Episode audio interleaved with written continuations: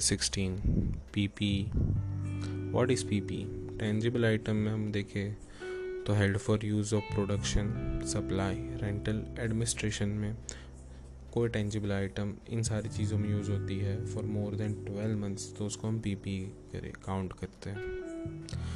Bearer plant भी P A है।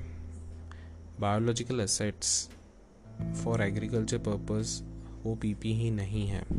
PP के स्कूप में से क्या क्या चीज़ें आउट हैं? एक तो लीजिस काउंट नहीं करेंगे बायोलॉजिकल असेट्स काउंट नहीं करेंगे हेल्ड फॉर सेल वाले काउंट नहीं करेंगे मिनरल वाले रिसोर्सेज काउंट नहीं करेंगे हम। रिकॉग्निशन कैसे होगा पीपी का? कंडीशंस फ्यूचर इकोनॉमिकल बेनिफिट हमें मिल रहा है कॉस्ट रिलायबली मेजर कर पा रहे हैं। इनिशियल रिकॉग्निशन कैसे होगा? अगर हम ले रहे हैं तो purchase cost plus non refundable taxes plus directly attributable cost या फिर डिकमिशनरिंग कोई लाइबिलिटी आ रही। डिकमिशनरिंग जो लाइबिलिटी होती है, हम उसको प्रेजेंट वैल्यू पे लाएँगे नहीं, पर उसको जो हम एस्टिमेट कर रहे हैं, उसी हिसाब से हम ऐड करेंगे।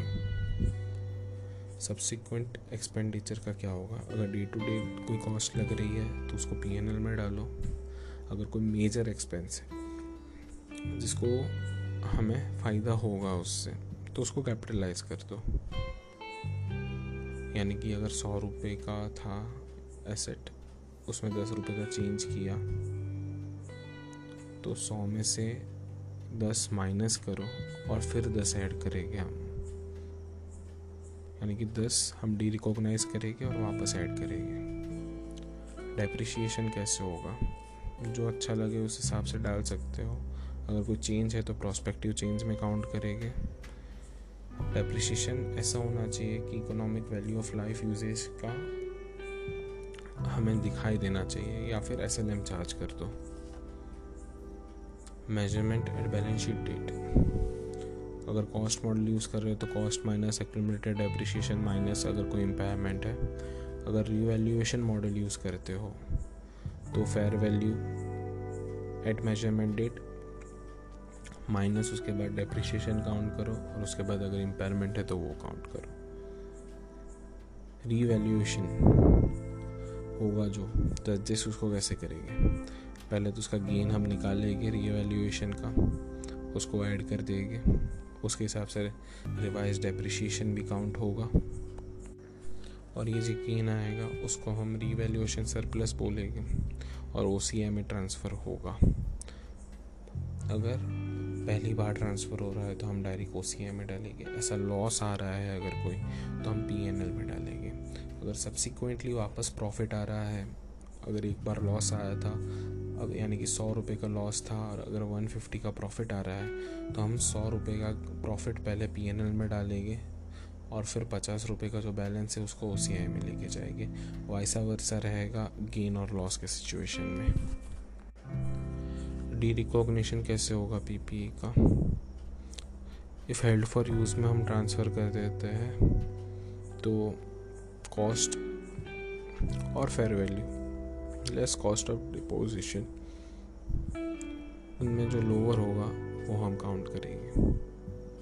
अगर चेंज इन डिकमिशनल लाइबिलिटी होगा। अगर कॉस्ट मॉडल एडजस्ट कर रहे हैं हम लोग तो कॉस्ट मॉडल में जो गेन और लॉस होगा, वो पीपी में हम एडजस्ट कर देंगे। पर अगर रीवैल्यूएशन मॉडल यूज़ कर रहे हैं तो रीवैल्यूएशन सरप्लस में से एडलेस कर देंगे हम।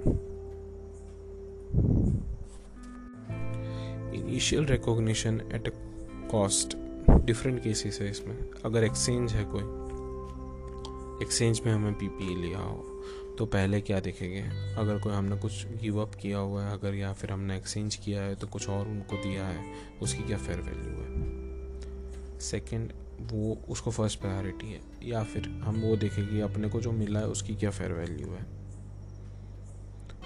अगर कोई ग्रांट आ रही है हमारे पास तो उसको हम फेयर वैल्यू पे रिकॉग्नाइज करेंगे, जो हम इंडेक्स ट्वेंटी बताएगा, या फिर नॉमिनल वैल्यू पर रिकॉग्नाइज करेंगे।